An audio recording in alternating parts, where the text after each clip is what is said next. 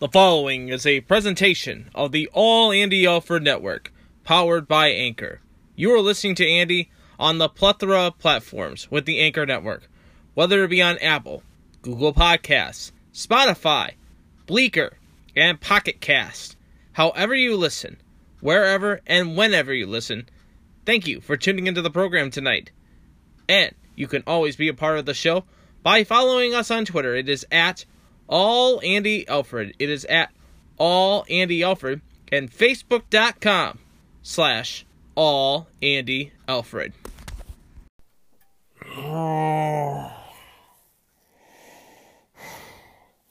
What an embarrassment.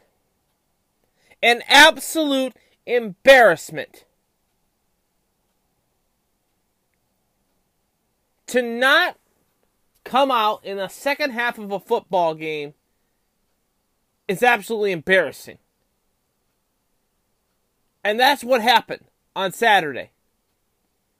Bowling Green just packed up and f- didn't finish the job on Saturday.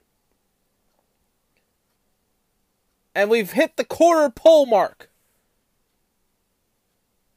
of the season. Four games in, and we're one and three.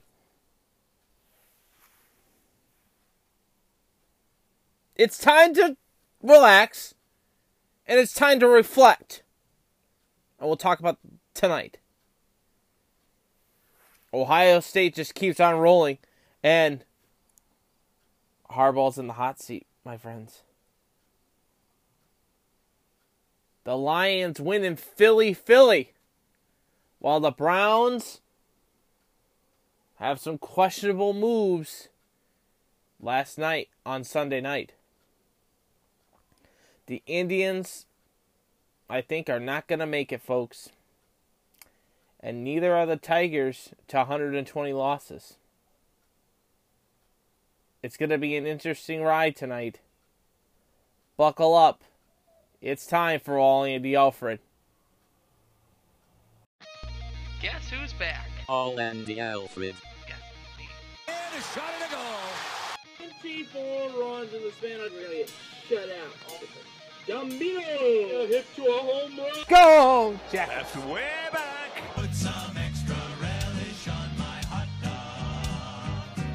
Bear down, Chicago Bears. Choo choo, it's time for All Andy Alfred.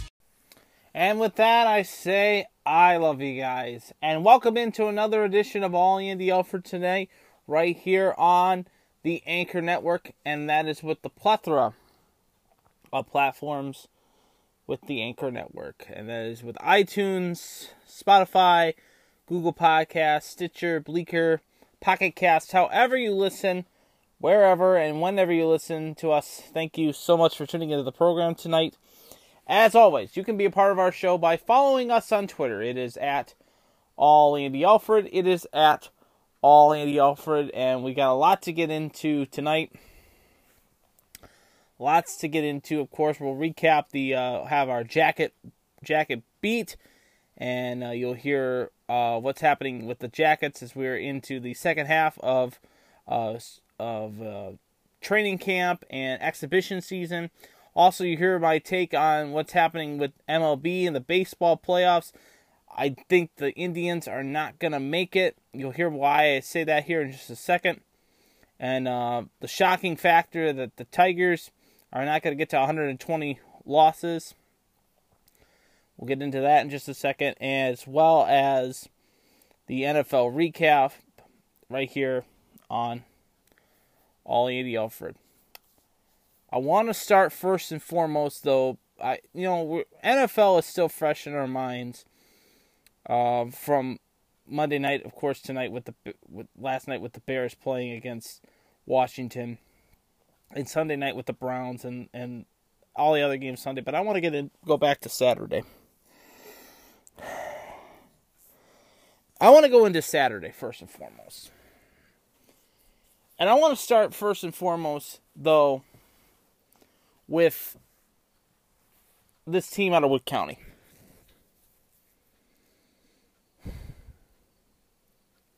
You talk about embarrassment. This was an embarrassing game for Bowling Green. Don't get me wrong, you know, there is some bright spots, quote unquote, in this in this game. Defense looking not as great. But to say that this game was two sided, excuse me, one sided, is an understatement. We were destroyed, beaten, and we decided not to show up in the second half of the football game. It is an absolute embarrassment. I I I, am just absolutely shocked. Absolutely shocked by it. Of how bad this team is. How terrible we are. This shows. This shows that we're not even close. Not even close to where we're supposed to be.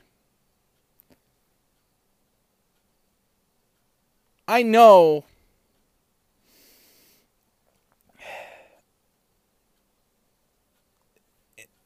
this is just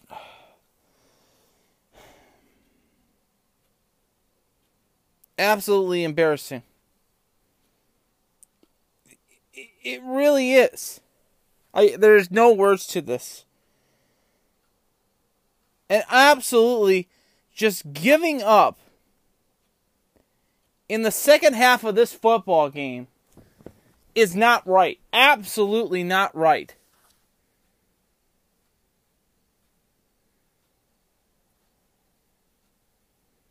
Absolutely not right.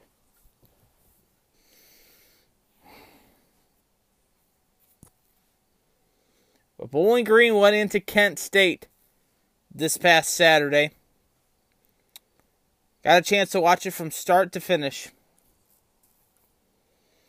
They didn't even look like they went, they came out of the locker room in the second half of the game. Bowling Green was beaten 62 to 20 in this game. Wade looked absolutely atrocious. I am so glad that they that Loeffler decided to bench him after he gave up the second pick.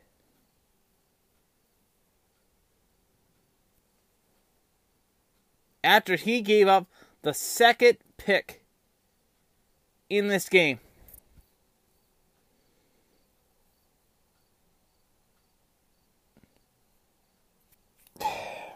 It's embarrassing.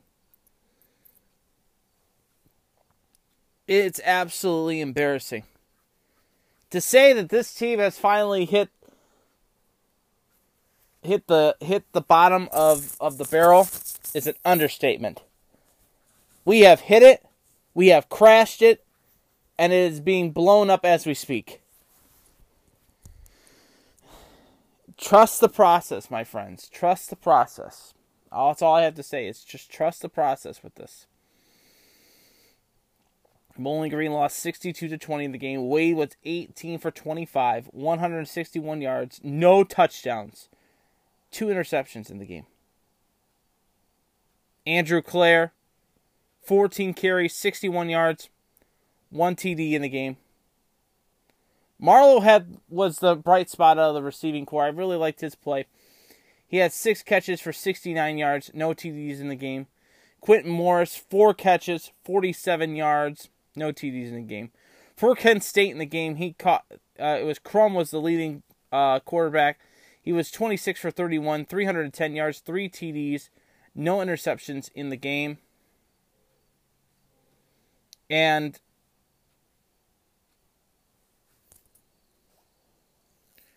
Bagda, seven carries, 114 yards, one TD in the game. Kerrigan, six catches, 94 yards, one TD in the game. I mean, it it's an absolute embarrassment. Drams four catches, 73 yards, one TD in the game. The breakdown looks like this. BG had 20 first downs to Kent State's 34. On third down, Bowling Green was 3 for 12. 3 for 12. Kent State was 10 for 17. And here is why I say this game was lopsided. Totally one side of the game. Time of possession, Kent State had 31 minutes and 23 seconds. Of those 31 minutes and 23 seconds, they racked up a total of 750 total yards of offense in this game. Passing and rushing a total of 375 yards. Bowling Green had 360 in total, 206 to the air, 154 on the ground. Penalties didn't really hurt us. Six penalties for 61 yards.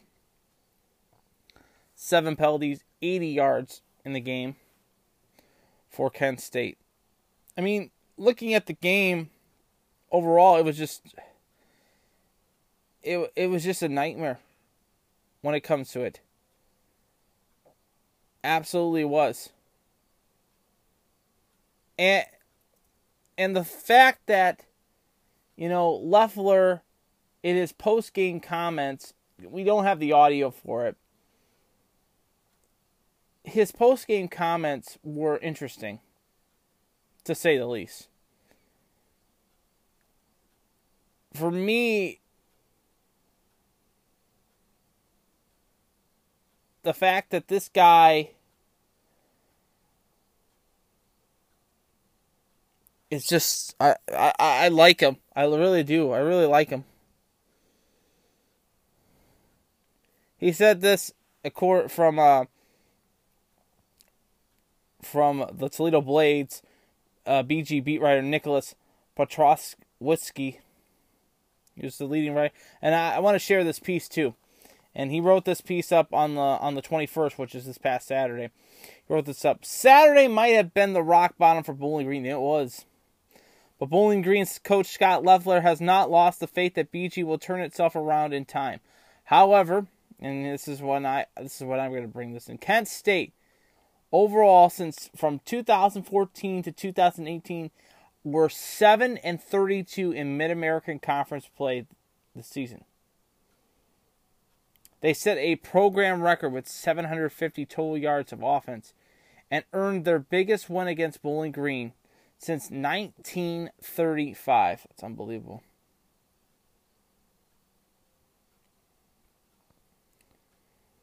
Yeah, he asks if BG is further away from winning than expected. Loeffler did not sugarcoat the answer. Quote, we knew that we were we knew that we were a ways away. Didn't think that I was didn't think that we were this far away. No. Loeffler said, but we've got a lot of work to do. A lot of work in all aspects to get us to where things need where we want to go. Where things are needing to go where we want to go.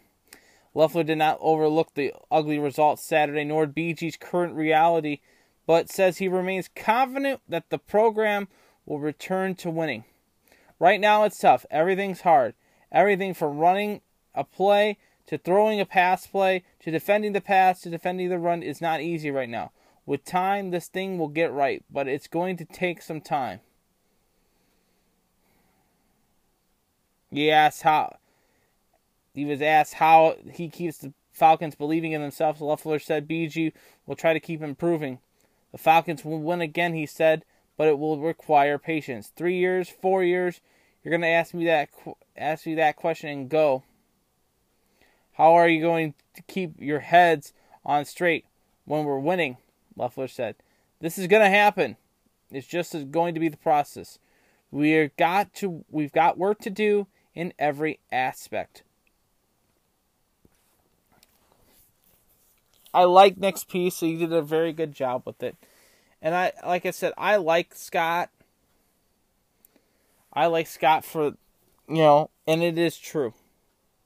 We have to trust the process. And remember, this is not his recruits in here. He does have a few transfer players that made it through the portal to come into playing for Bowling Green, Wade being one of them. But think about this for a second here.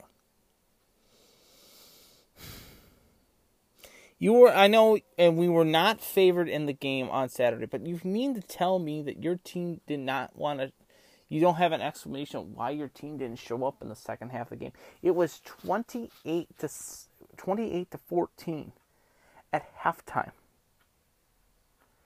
BG was still in the football game. And then you let them back in and you let them put up 750 yards of total offense.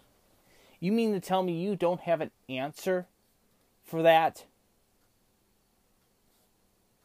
You gotta be kidding me. You gotta be absolutely kidding me. To sit here as I'm doing this podcast here on Tuesday night, you're telling me you don't have an explanation of how why your team did not show up in the second half of this game. Answer me that question. I mean, I, I'm sitting here just absolutely dumbfounded. Absolutely dumbfounded.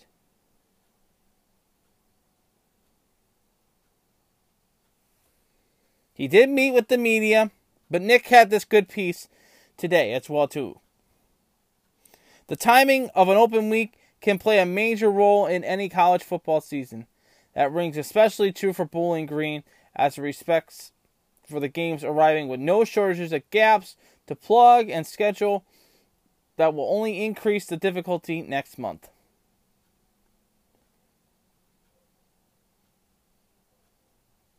Bowling Green's Scott Loeffler said, We've got to improve in every aspect in the Monday press conference. We don't have the audio, of course, for that. We took steps ahead and steps in the right direction defensively against Louisiana Tech, then took three or four steps backwards against Kent State. We didn't tackle well. We were gapped.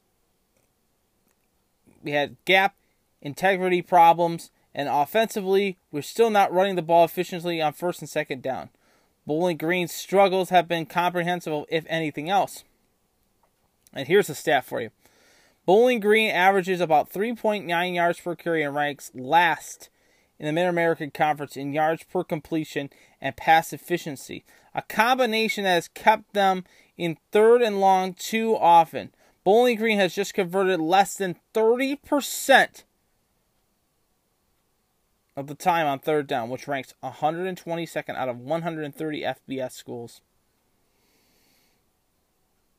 We got to go back and watch the tape, and again, it's missed opportunities, bandwagon, whatever we we've been on. We probably easily 11 misses opportunities and probably close to 300 yards, 275 of, of offense that were left on the field. It's a com- combination of all those things. He also was quoted in saying, uh, "And Bowling Green does it doesn't get any easier for Bowling Green after the break. We go to Notre Dame on the national page. You're going to have the program become on national television on the NBC network to for all the nation to see. This is going to be he better have the troops ready. He better have Andrew Clair ready to run this game. He better have Wade cleared up with all this this hoopla when it comes to, you know, overthrowing Quintin Morris nine times out of ten. Overthrowing him is one thing. It's just it, it, that just really bothers me. Bowling Green has still eight remaining games, including seven in Mid America Conference plays, to reverse the course. He said in a in the press conference on Monday, whether your inconsistency in practice practice, it is hard to be consistent during games. So we need to continue teaching our team how to prepare during game week and how to, how you make every single play during practice, which will translate into points on Saturday. We need to get fundamentally better. We need to execute better. We need to start taking steps in the right direction. Are we not going to take milestone steps right now? No. But are we going to make small steps that can get us in the right direc- direction so we can be competitive? Yes. It's from Nick's piece today in the Blade. Some of the quotes that he took from it. So it's baby steps towards Bowling Green. And I, I, I say this again. We're on the national page in two weeks. Notre Dame lost this past week to Georgia. They'll play Virginia this upcoming week. They'll have USC the week after. I just want us to be competitive. That's all I just want us to be competitive and to be ready for the week after because the week after doesn't get any easier because we go to we we're at home for the 100th anniversary game against Toledo, which by the way looks like it's going to be a noon kickoff. It most certainly does look like it's going to be a noon kickoff. So, with that in mind, all I have to say, looking at this first quarter mark season, what I've seen on the field and what I've seen with the coaching staff, I gotta give it a C. It's better than what Jinks gave us last year. This is the this is the quarter, the first quarter report card. I gotta give it a C. We haven't hit the midterm. We haven't hit game six, which is the Toledo game, where we hit midterms. But right now, it's a C. I I don't see it being a C minus or a C plus. I see it just being a C. There is bright spots in this team. I do like some of the discipline. The defense was there during the during the Louisiana Tech game. But the offense wasn't there. Special teams is getting better. It's just all about coaching these young guys to become better not only student athletes but in on the field but also in the classroom. And for me right now there's not a whole lot of teaching going on. It's a lot of yelling. And and and I'd like to see this team get better. I want to see this team get better because yes, it could take 3 or 4 years before we get back into the winning page. That's what it was for Clawson, Dave Clawson.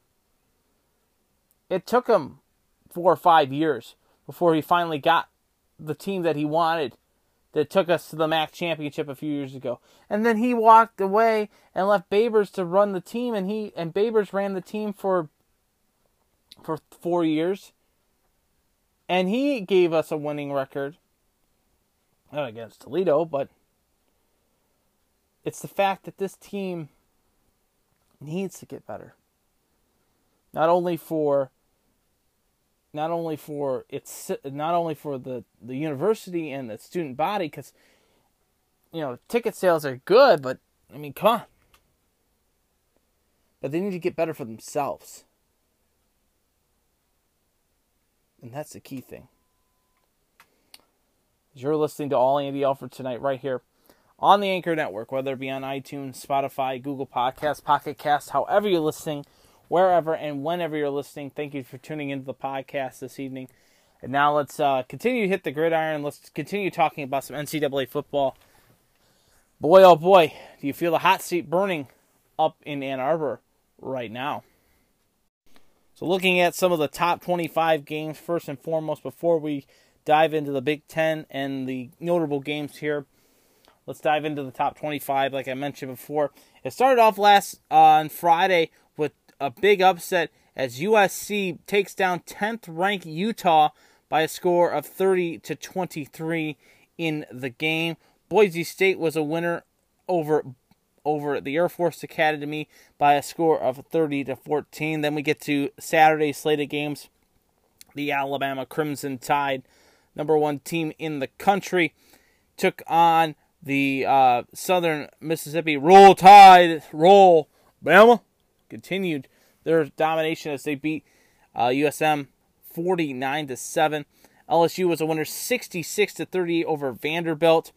Tennessee was a loser to Florida 34 yeah 34 to 3. Cal was a winner over Ole Miss 28 to 20. Auburn getting a 28 to 21 over the Texas uh, uh, Texas A&M How about this one upset for you? UCF getting a 35 loses 35-34 to Pitt. The 21 game winning streak, not counting bowl games, ends for the the Scarlet Knights of UCF. Washington was a winner 20 uh 22nd ranked Washington was a winner 45 to 19 over BYU. SMU beats TCU 41 to 38. In the game Oregon was a winner 21 to 6 over Stanford. How about Virginia who's going to be playing Notre Dame next upcoming week beats Old Dominion 28 to 17. The number 1 ranked Clemson Tigers a 52 to 10 win over Charlotte. Texas a 36 to 30 win over Oklahoma State. Colorado was a winner 34 to 31.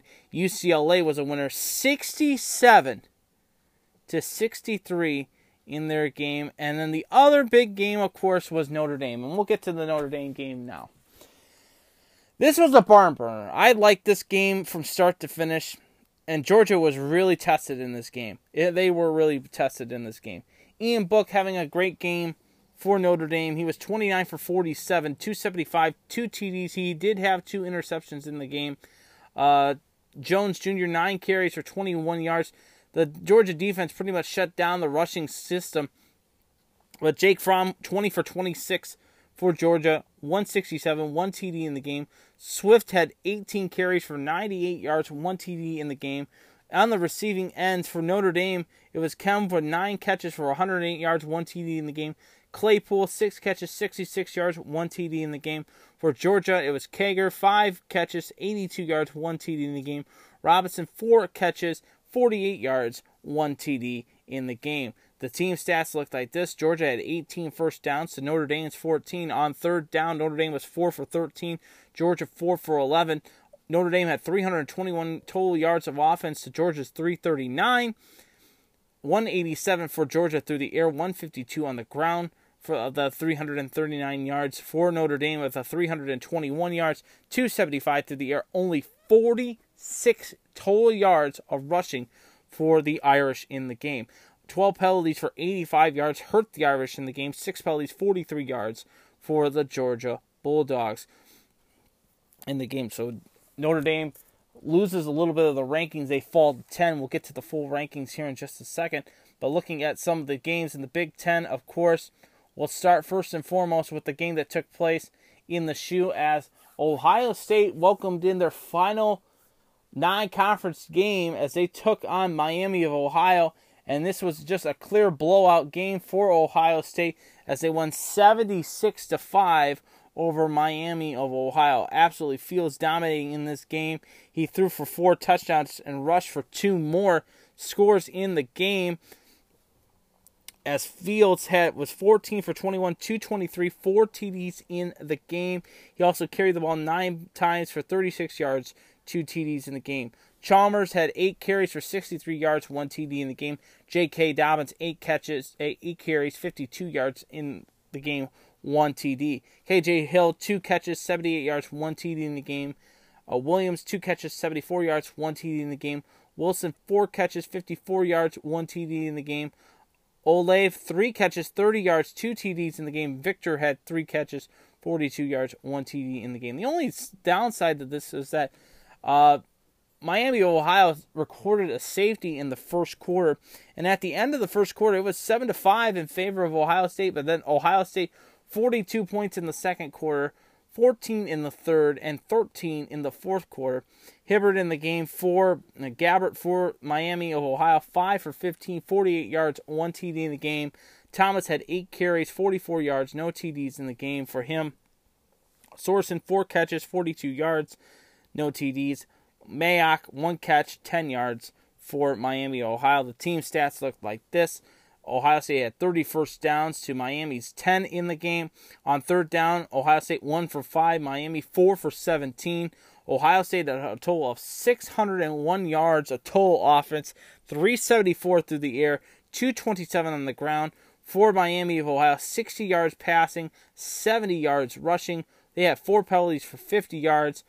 Uh, Ohio State six penalties, 52 yards in the game as they cruise and destroy Miami of Ohio by a score of 76 to 5. The big game, of course, in the Big Ten was Wisconsin versus Michigan. And I tell you, if you are a Michigan fan right now, there is definitely lines in the sand being drawn right now as we speak between Michigan fans. Right now. Absolutely being drawn right now by Michigan fans. Because my biggest fear now is, of course, this week they play Rutgers at home. That should be a win. But then you have Iowa. You got to go to Happy Valley still. You have Michigan State at home and Ohio State at home. How bad is it going to be this year? And you have Notre Dame at home, too. You can't count that game out as well. But Wisconsin utterly dominating the maize and blue in this game and beating Michigan 35 to 14, giving Michigan their first loss of the season. In the game, Shea Patterson, 14 for 32, 219 total yards, two TDs, one interception in the game. McCaffrey, three carries, 21 yards, no TDs. Turner, six carries, 17 yards in the game.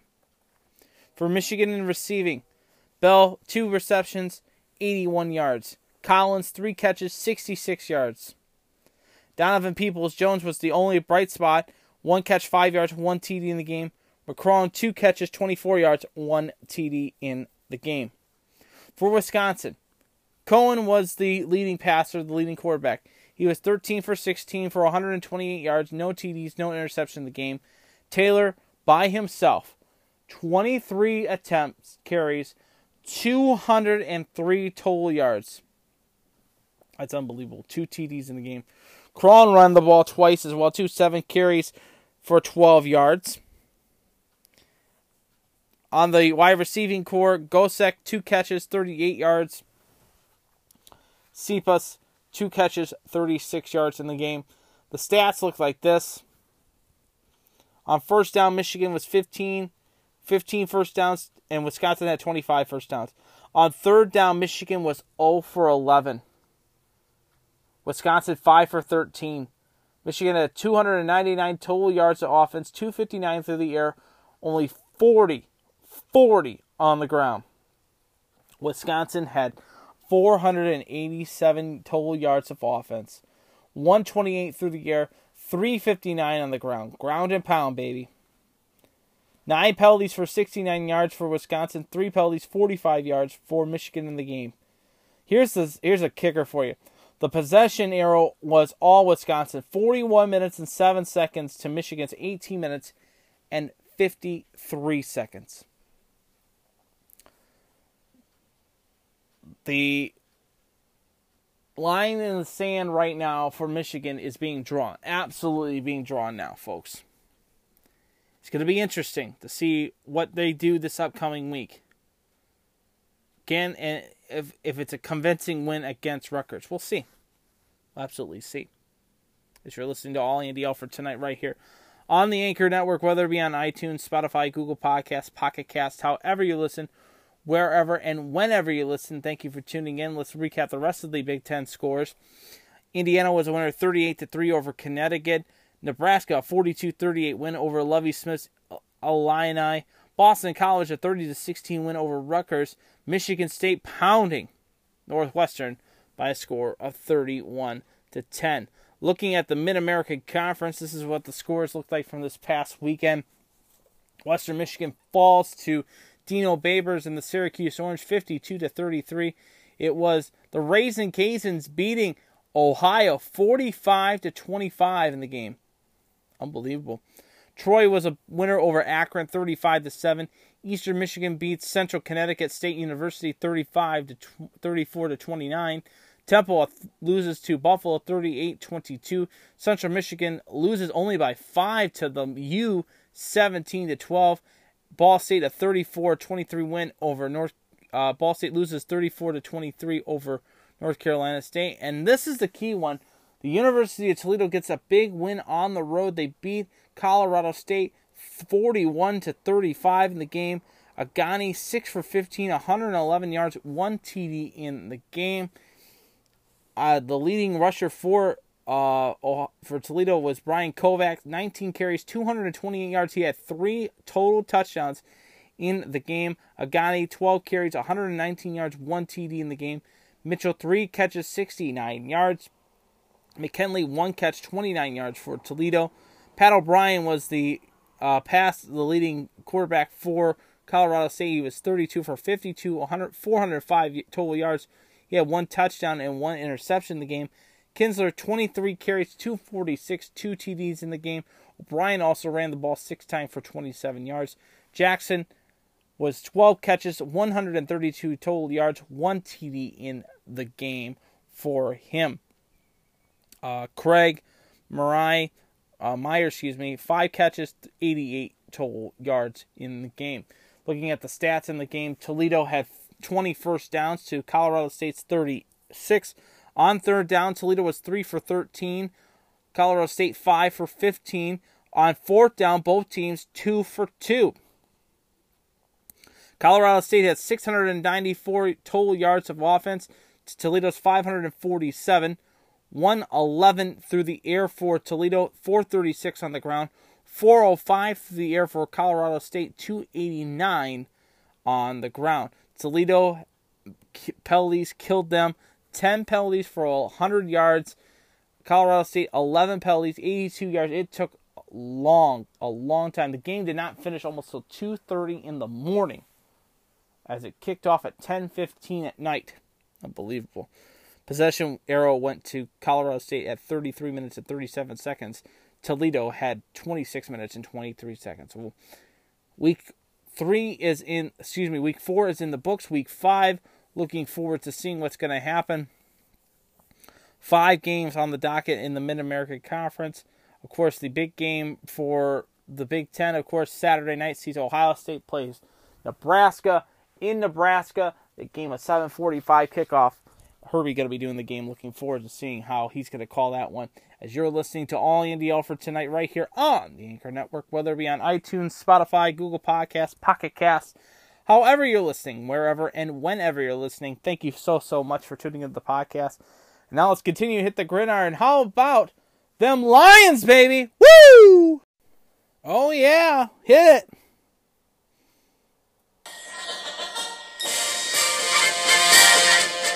Oh, yeah.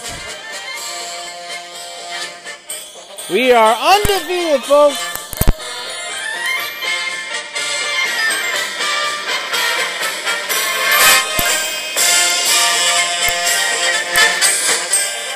Dancing.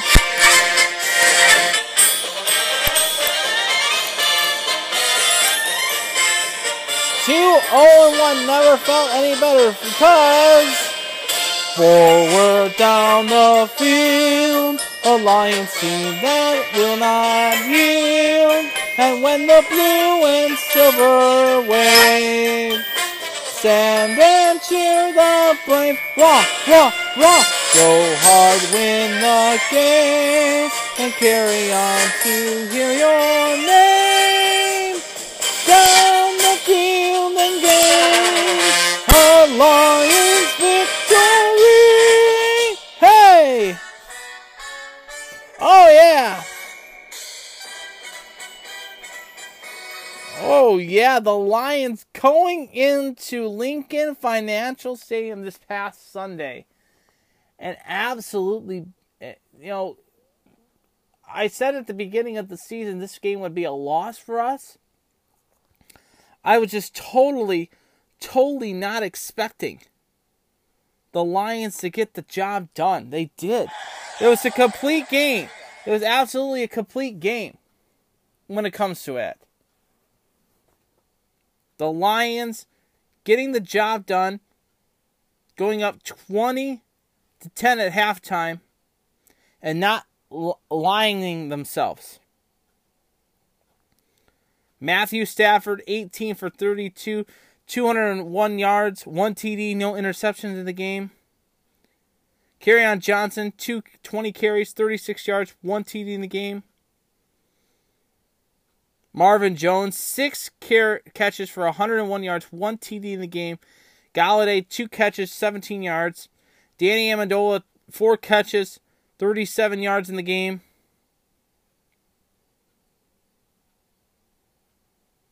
For the for those for the Lions, for the Eagles, Carson Wentz struggled. 19 for 36, 259, two TDs in the game. Miles Sanders, 13 carries, 53 yards, no TDs in the game. Jordan Howard had 11 carries, 37 yards, one TD in the game. Miles Sanders, two catches, 73 yards. Zach Ertz, four catches, 64 yards. Mack Hollins, four catches, 62 yards in the game. The overall stats looked at this. The Eagles had 373 yards of total offense, 246 to the air, 127 on the ground. For the Lions, they had 287 total yards of offense, 201 through the air, 86 on the ground.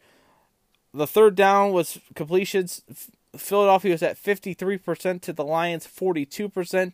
The Eagles led in, do- um, possession at 32 minutes and 18 seconds. The Lions 27 minutes and 42 seconds. The Lions had nine penalties in the game. The Eagles four penalties in the game. So the Lions getting a big win. And the win and the big thing was the kick return. A 102 yard kick return in the game in the first quarter. Runs it all the way back. We haven't had a kick return in so long. I got to look up the stat for that. I'll have that stat for you guys next on the next show. But man, it felt so good to get back onto the winning page and now to be undefeated. That's a shock still to me. Absolutely still a shock to me. The Lions, a winner 27 24 over the Eagles. The Lions undefeated. Now, on the other side of the lake, let's talk about the Browns. Getting the chance to watch this game from start to finish, Freddie Kitchens made some plays and made some decisions that I, I was kind of shaking my head on. Of course, the one was the fourth and nine, running a pass play, or not a pass play, or run play. Got him only two yards. It was a turnover and downs. Absolutely not the right call, my opinion. Another wrong call for me was the fact that he decided to throw the ball when you're in the red zone, when you're at the five yard under the five under, and not having anybody drop back. You you run the football, and you're five yards or less from the end zone. It's plain and simple. And he and he said it in his press conference last night. If you're gonna blame anybody for this game, the, them losing this game, is you blame him, and I do blame him. It's not he is the play caller. He's making the decisions. He failed to to do it. It started off with Jared Goff pass to Cooper Kupp after both teams traded field goals. The line the the Browns were up six to three.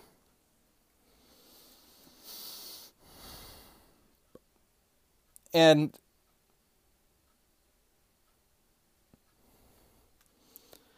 ten plays, seventy five yards to Cooper Kupp. The Browns then respond back. A quick pass play to Harris for a two for two yards for a touchdown, made it thirteen to ten in favor of the Browns. But then Goff again to Cooper Kupp. It was 17-13.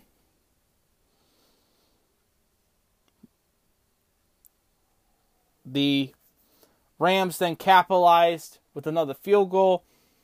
And unfortunately, the Browns had a chance to win the football game and failed the attempt to get it. And again, uh, Chris Collinsworth made a great point on the situation.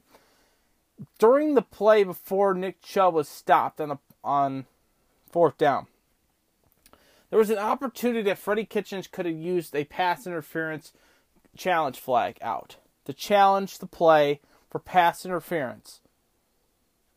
Now, the Browns were getting called for an illegal shift. That'd be 10 yards. Okay? However, if it, was clearly pass interference because the guy got pushed out of bounds before the, making the play on the ball, that's clearly a pass interference call. Kitchens could have threw the flag out, could have gotten five yards added to that. Would have been not enough for a first down, but it would have been second and and possibly seven instead of third and nine.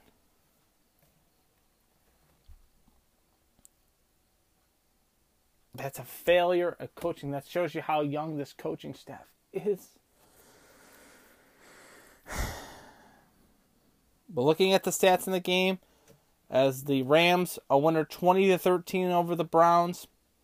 Goff 24 for 38, 269 total yards, two TDs, two interceptions in the game.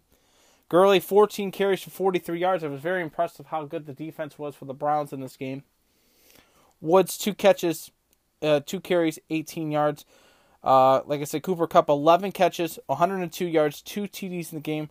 Brandin Cooks eight catches, 112 yards, no TDs in the game. Robert Woods three catches, 40 yards in the game. For the Browns and Baker Mayfield, Mayfield 18 for 36, 195, one touchdown, one interception in the game. The interception came at the end of the game. Nick Chubb, again, a great outing for him. 23 carries for 96 yards, no TDs in the game for him. Jarvis Landry, three catches, 62 yards. OBJ, six catches, 56 yards in the game. Nick Chubb, four catches, 35 yards in the game. Again, penalties killed the Browns. They had a total of eight penalties in the game. The Rams had seven. Total yards, the Browns had 270 total yards in the game. The Rams 347 yards. Of those 345, excuse me, 345. Uh, the Rams had 255 through the air, 90 on the ground. The Browns had 95 on the ground, 175 through the air for a total of 270 yards in the game. On third down, the Browns were 37% to the Rams 42%. The Browns led in possession at 31 minutes and 37 seconds. The Rams 28 23. So the Browns will now open up division play. They'll start with the Baltimore Ravens this upcoming Sunday. 1 o'clock kickoff. Also at 1 o'clock, we'll see the Kansas City Chiefs coming into Big Detroit to take on the undefeated Detroit Lions. Interesting to see how that's going to shape up for both teams. But let's recap week three of the NFL for you. Like I said, it started Thursday. Jacksonville winning over Tennessee by a score of 20 to 7. It was the Jets, Jets, Jets, Jets falling to the Pats by a score of 30 to 14. How about Skol and the Minnesota Vikings beating Jon Gruden and the Oakland Raiders 34 to 14? A great game in in Kansas City at Arrowhead as it was the Chiefs winning 33 to 28 over Lamar Jackson's Baltimore Ravens. The Chiefs now 3 and 0. Indianapolis uh, with Jacoby Brissett, great game for him. Snap a 5-game losing streak, home opening losing streak as they win 27-24 over the Atlanta Falcons. Green Bay I wonder, 27 to 16 over Denver. It was all big Dallas as they cruised to a 31 to 6 win over the Dolphins. The Bills Mafia continuing to roll and they're 3 and 0 overall as they're tw- with their 21 to 17 win over the Bungles. The G-men find a way to get it done. Jones gets the go-ahead touchdown with a minute 21 to go in the game. They lose Saquon Barkley. He's going to be out now 4 to 6 weeks with a high ankle sprain but the G Men get the job done in Tampa. They beat Tampa Bay by a score of 32 to 31. It was Carolina winning in Arizona, giving Kyler Murray not his first win this season by a score of 38 to 20, giving Carolina their first win of the season. Jimmy G, Jimmy Garoppolo coming out and giving the 49ers a big win 24 to 20 over the Pittsburgh Steelers. And the San Francisco 49ers are 3 and 0 to start the season. Unbelievable to say that. New Orleans shocking me and shocking everybody as they without Drew Brees go into CenturyLink Field in Seattle and beat the Seahawks 33 to 27. Unbelievable. The big one for me was Philip Rivers got a chance to see the end of the of the tight of the, the the Texans and Chargers game. I thought Philip Rivers had some magic still left in him. He did not have enough at the end as the Houston Texans beat the the LA Chargers by a score of 27 to 20 and of course Monday night football sees the Bears playing the Washington Football Club. It was all Bears in this one for you. It was 28 to it was 21 to nothing at halftime.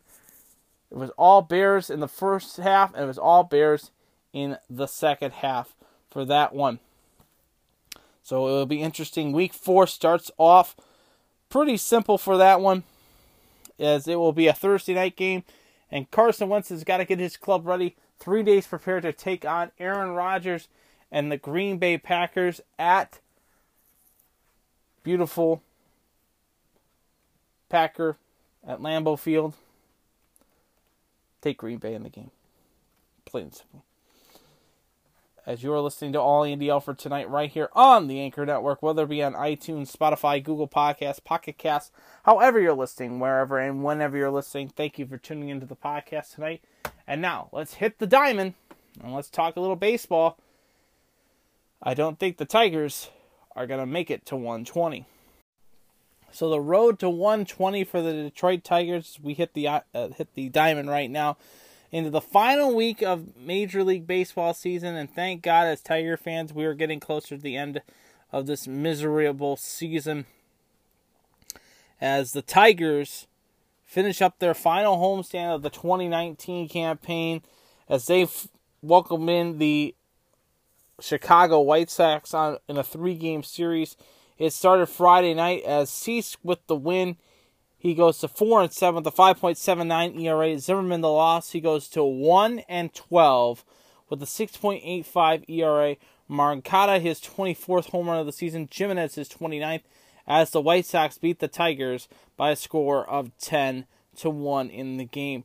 In the game, Zimmermann pitched three and two thirds innings. He gave up 11 hits, nine runs. All nine runs were earned. One walk, six strikeouts. He gave up the two home runs in the game. Cease went six innings pitched, five hits, one run. That one was earned. Two walks, eight strikeouts.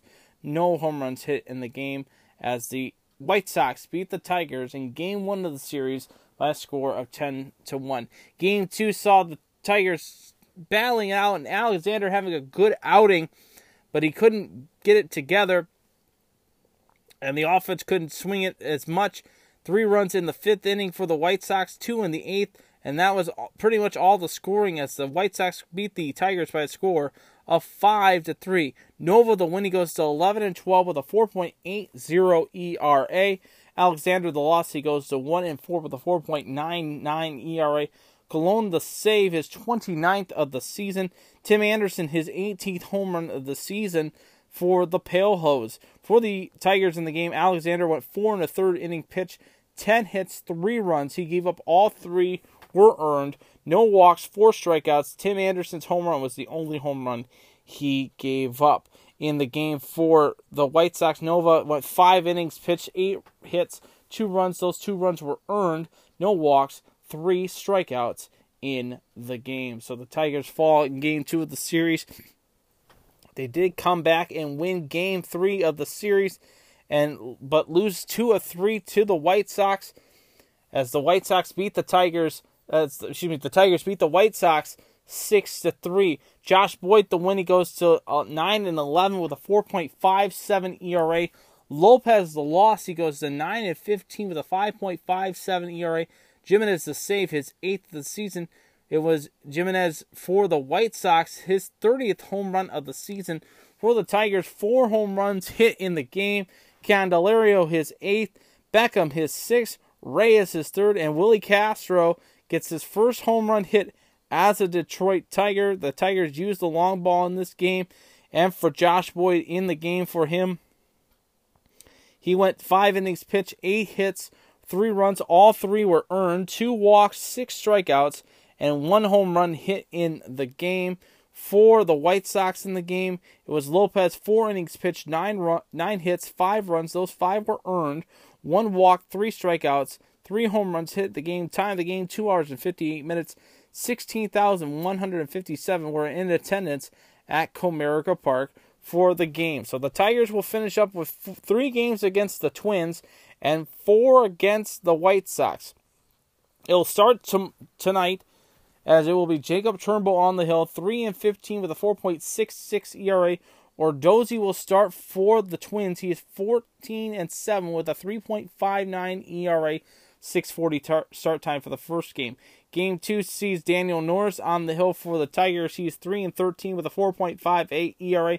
The Twins have not yet named a starter for Wednesday's game. Thursday it will be Zimmermann on the hill for Detroit.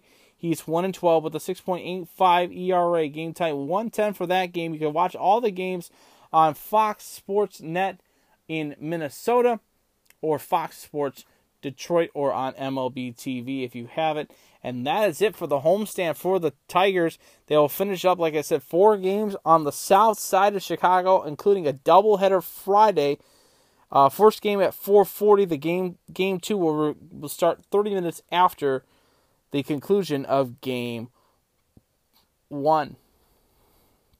The Tigers right now, their record is 46 and 109. They have seven games left to go in the season.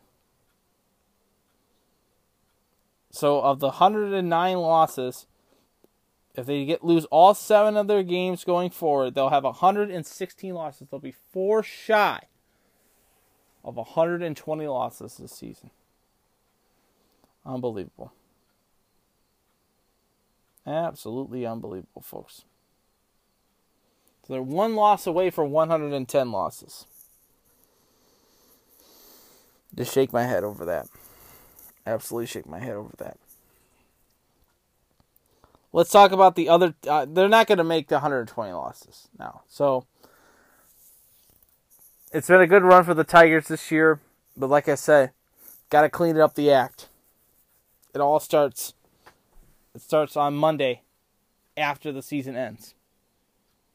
Plain and simple. But the Indians could be playing still after Monday.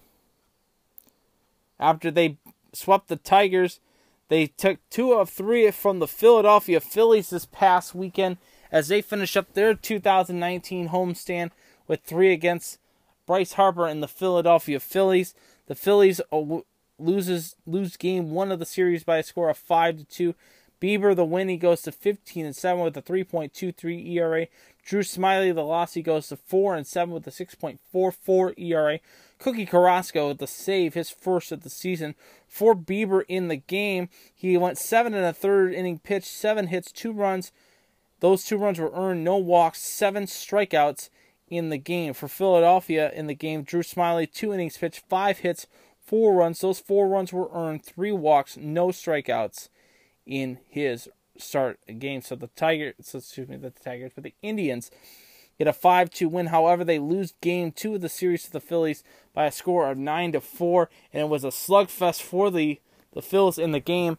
Miller having two home runs by himself, his seventh and eighth of the season. Bryce Harper, his 33rd home run of the season. Jay Bruce, his 26th of the season. Austin Mercado, uh, Oscar Mercado homering for the Indians, his 13th of the season. As the Phillies, though, get a 9 4 win over the Tribe. Vargas, the win, he goes to 7 and 8 with a 4.40 ERA. Perez, the loss, he goes to 2 and 4 with a 3.63 ERA. In the game, Plesac was the starter for the Tribe of the game. He went 4 and a third, 5 hits, 4 runs. All 4 runs were earned, 2 walks, 3 strikeouts, 1 home run given up in the game for him. Perez giving up the other home run, and Hoyt and Weingarten were the only uh, the other two pitchers giving up home runs in the game against the Phillies. For the Phillies in the game, Vargas six and two thirds innings pitched, five hits, four runs, two runs were earned, two walks, eight strikeouts. He gave up the one home run to Mercado in the game. So the Tribe fall in game two of the series, but they make it up yesterday by just shellacking not yesterday, but Sunday, shellacking the Phillies by a score of 10 to 1. One run in the fourth, three runs in the fifth, six runs in the seventh. Phillies only had one run in the third inning, one run on five hits, three er- errors in the game. For the Indians, 10 runs, nine hits, no errors in the game as Cookie Carrasco gets the win. He's now 6 and 7 with a 5.10 ERA. Vasquez, the loss, he goes to 7 and 8 with a point, 4.76 ERA as Mercado and Reyes homering for the Tribe as the Tribe win 10 to 1 or Philadelphia and take 2 of 3 from the the fighting Phils in the game. Plutko was the starter for the Indians in the game. He went four and a third, four hits, one run. That run was earned, two walks, three hits, no home runs in the game. For Carrasco, the winning pitcher, he went two and two thirds, one hit, no runs, no earned, no walks, three strikeouts in the game. For the Phillies in the game of Velasquez, four and two thirds, five hits, four runs. One of them was earned, no walks, six strikeouts, one home run hit in the game. So the Indians were off yesterday. They'll open up a three game series. The final series is on the road.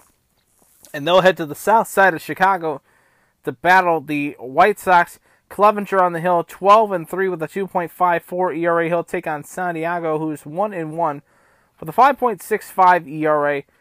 Uh, game time 8:10 for that one. You can watch the game on ESPN or on Fox Sports Time Ohio or WGN in Chicago. Game two sees Shane Bieber on the hill, 15 and 7 with a 3.23 ERA.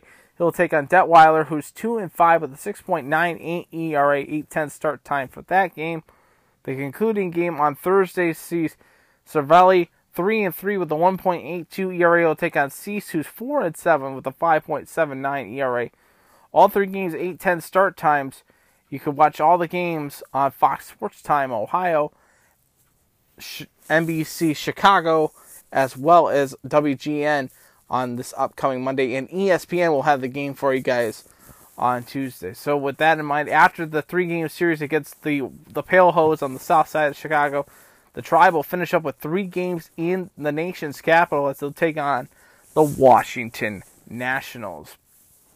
As you're listening to All ADL for tonight, right here on the Anchor Network, and that is on iTunes, Spotify, Google Podcasts, Pocket Casts, however you're listening, wherever and whenever you're listening. Thank you so much for tuning in to the podcast. And now let's continue to talk a little bit about the Diamond, and let's look at the standings. Can the Indians make it into the postseason? Well, we had two other teams clinch a playoff spot over the weekend. The Astros clinching their division with 102 wins and 54 losses. Yeah, they have clinched the American League West. The Cardinals have clinched a playoff spot, a record of 89 and 67 in the senior circuit. Of course, uh, the American League Central is the only division that's still left. The Indians are four games out of a, out of first place at 92 and 64. The Twins are holding strong in first place at 96 and 60, and the the Twins are playing three games against Detroit. The the Tribe three games against the White Sox. We'll see how it's going to go. The best that the Indians can look forward to now is a wild card spot, in my opinion. I don't think they're going to win the division. I think the Twins will have the division now, unfortunately, now because they are up four games in the series, and the Indians are three games away from being eliminated from the division. And like I said, Detroit is 46 and 109, 45 and a half games out of first place. Pretty much all the divisions in the American League are pretty much set, except for the Central Division has not been clinched.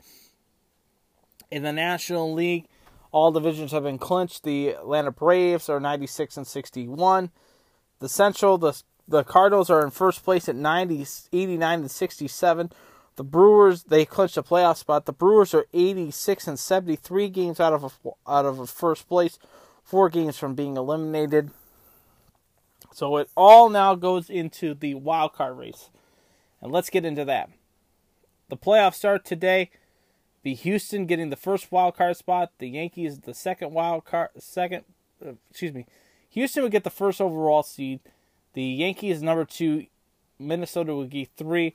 Wild card looks like this. Oakland holding strong, a game and a half lead in the wild card at 94 and 62. Tampa Bay 93 and 64. The Indians a half game out of a wild card spot at 92 and 64, six games from being eliminated in the wild card race. In the National League, the divisions are pretty much set. Washington holding strong, a half game lead in the wild card race at 86 and 69, half game up. The Brewers holding the second wild card position at 86 and 70. The Cubs four games out of a wild card spot at 82 and 74. The Mets five games out of a wild card spot at 81 and 75. And Arizona is 80 and 76, six games out of a wild card spot. Philadelphia is 79 and 76, six and a half games out of a wild card spot. So we'll see how it's going to happen. Any combination, the Indians have to continue to win and root for the Tigers, and the Twins need to root for the the White Sox to beat the Indians. Any combination like that, they'll clinch the division. The Indians just need to keep on winning for the wild card standings. So we'll see what happens with that. As you're listening to All ABL for tonight, right now, right here on not right now, but right here on the Anchor Network, and that is on iTunes, Spotify, Google Podcasts, Pocket Casts, however you're listening, wherever and whenever you're listening. Thank you so much for tuning into the podcast. And now let's hit the ice and talk a little hockey. Of course, it's time for the jacket beat. So let's talk a little bit about what's happening on the ice. It is time for the jacket report. We usually play the horn right now, but the Jackets have made some cuts and some moves as of late. We'll get into that here in just a second. Of course, but the Jackets were in action this past week as uh, they had a big slate of games, of course. When we last left you on Friday edition of the program, the Jackets were getting ready for a Saturday afternoon matinee against the Pittsburgh Penguins. Jackets one and one in play in their exhibition season. They get a one a three to one win over the Penguins on Saturday afternoon. It was Ricola for the Penguins starting off the scoring for Pittsburgh with a one nothing lead from Marino and Azgrano, his first of the season before Cam Atkinson from getting a pass from Pierre Luc Dubois on the power play buries it past Murray, and it is 1 1 after 20 minutes of play. Dubois and Texier with the saves, uh, the assist in the game. No goal scored in the second period. And then Eric Robinson getting his first as a Columbus Blue Jacket from Kyle Sherwood and Scott. It made it 2 1 Jackets, and then empty netter for Josh Anderson, his first of the preseason from Boone Jenner and Gabriel Carlsson, and that was it. The Jackets a 3 1 win at 200 West Nationwide Boulevard. They're 2 0 in the preseason at home. The Penguins had more shots on net, 25 shots to Columbus's 22. Excuse me. Pittsburgh was 50, 60% of the faceoff dot to Columbus's 40% on the faceoff dot. Columbus 1 for 3 on the power play. Pittsburgh 0 for 2. Columbus had 4 minutes in penalties. Pittsburgh had 6. The Jackets out hitting the Pens 20 to 7 in the game. They also had 16 block shots to uh, Pittsburgh's 12. Korpisalo played the full game. He stopped 24 or 25 in the save percentage, a .960 for the Penguins of the game. It was, excuse me, DeSmith stopping 19 of 21. His save percentage a .905. So the Jackets 2 and 1 going into Sunday's game against the defending Stanley Cup champion Pittsburgh, defending Stanley Cup champion St. Louis Blues, and the Blues beat the Jackets by a score of five to three at at provincial at the Enterprise Center. Uh, Lilia getting the start goal scoring for the Jackets, his first of the season from Marko Dano and Brandon Dubinsky. It was one nothing Jackets for Schwartz bearing his second uh, first as of the season. Jaden Schwartz from Bergman and Shen is tied at one after 20 minutes of play. Lilia getting his second in the start of the second period from Dubinsky and Werenski and it made it 2-1 Jackets before Alexander Padrangio getting his first of the of the preseason for Braden Shid. It was tied at two. Tyler Bozak, his first from Jay Bouwmeester and Kostin. His third, it made it 3 2 in favor of St. Louis after 40 minutes of play. Riley Nash getting the game back for the Jackets, tying it up at three apiece. But then after that, it was all Pittsburgh. Kostin his third, Bellis his first, as the Jackets fall to the Stanley Cup champion St. Louis Blues by a score of five to three in the game. The Jackets were outshot in the game, 34 to 25.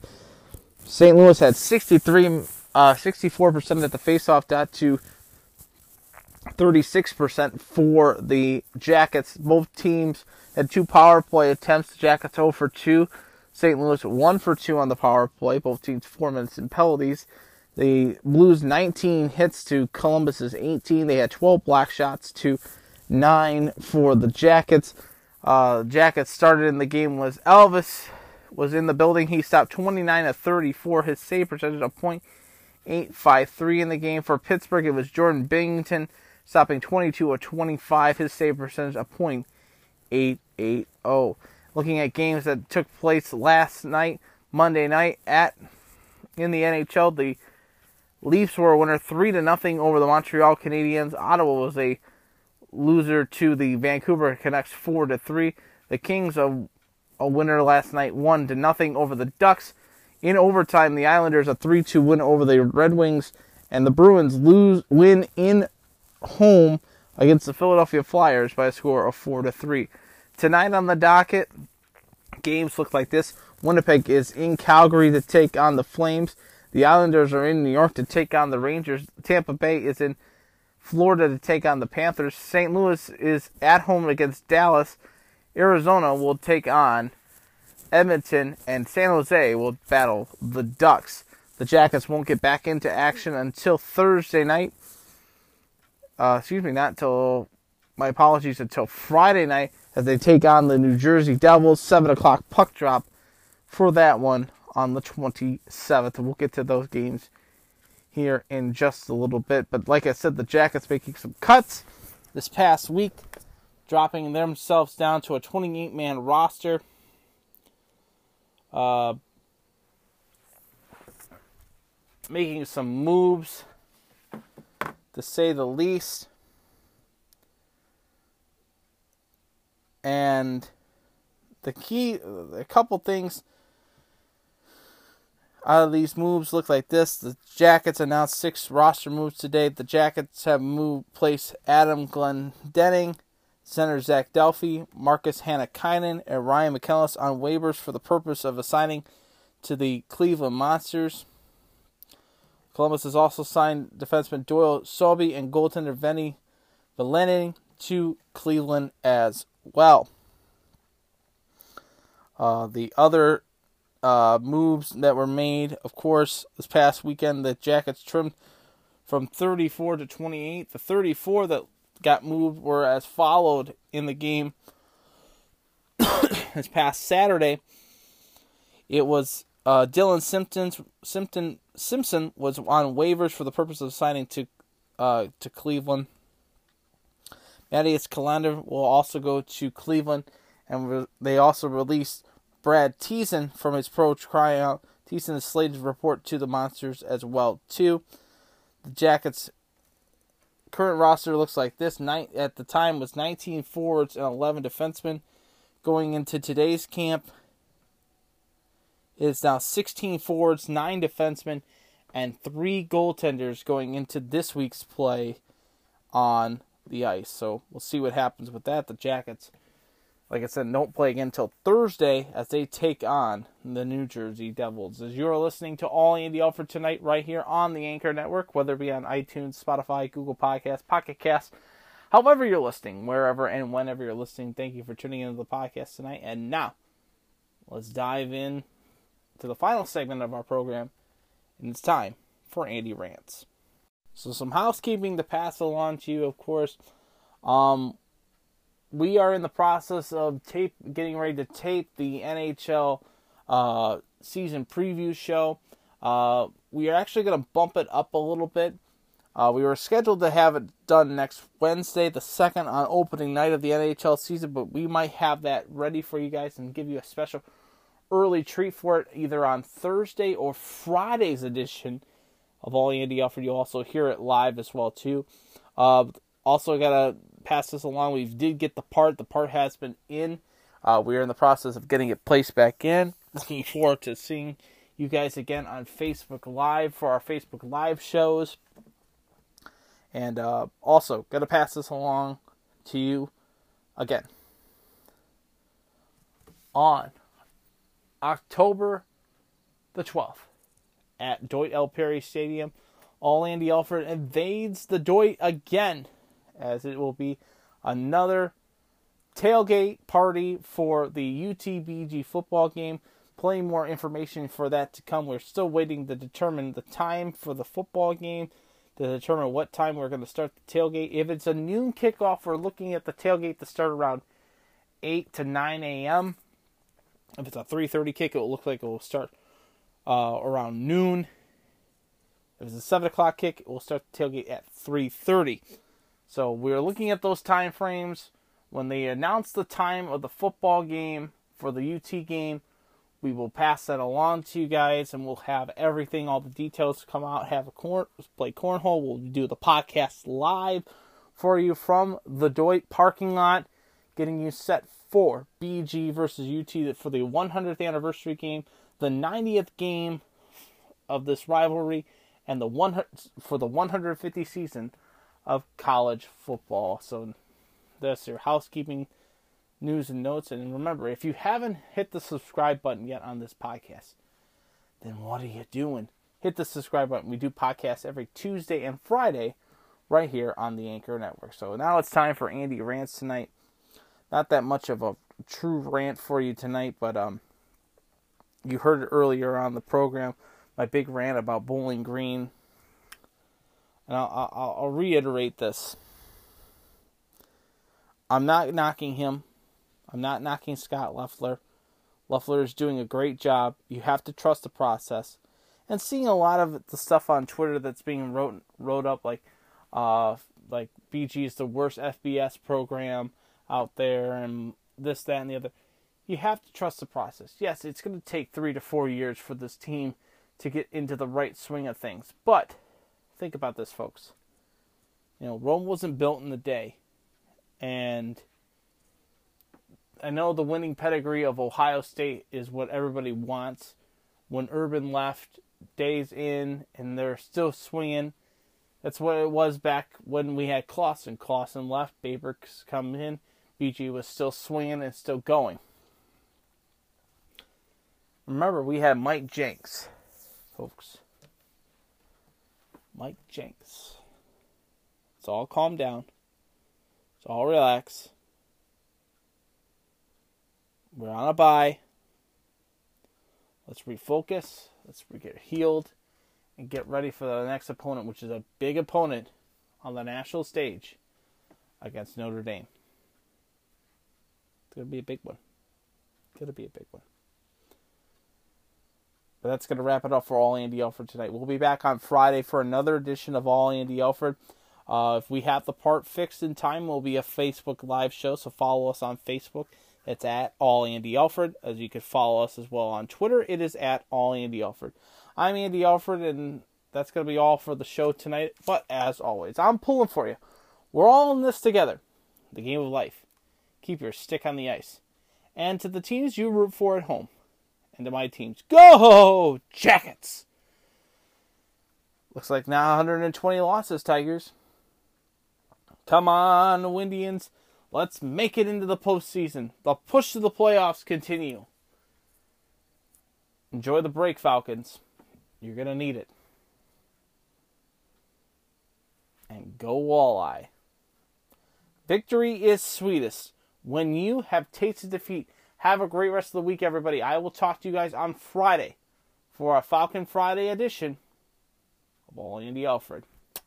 Love you. Talk to you guys then.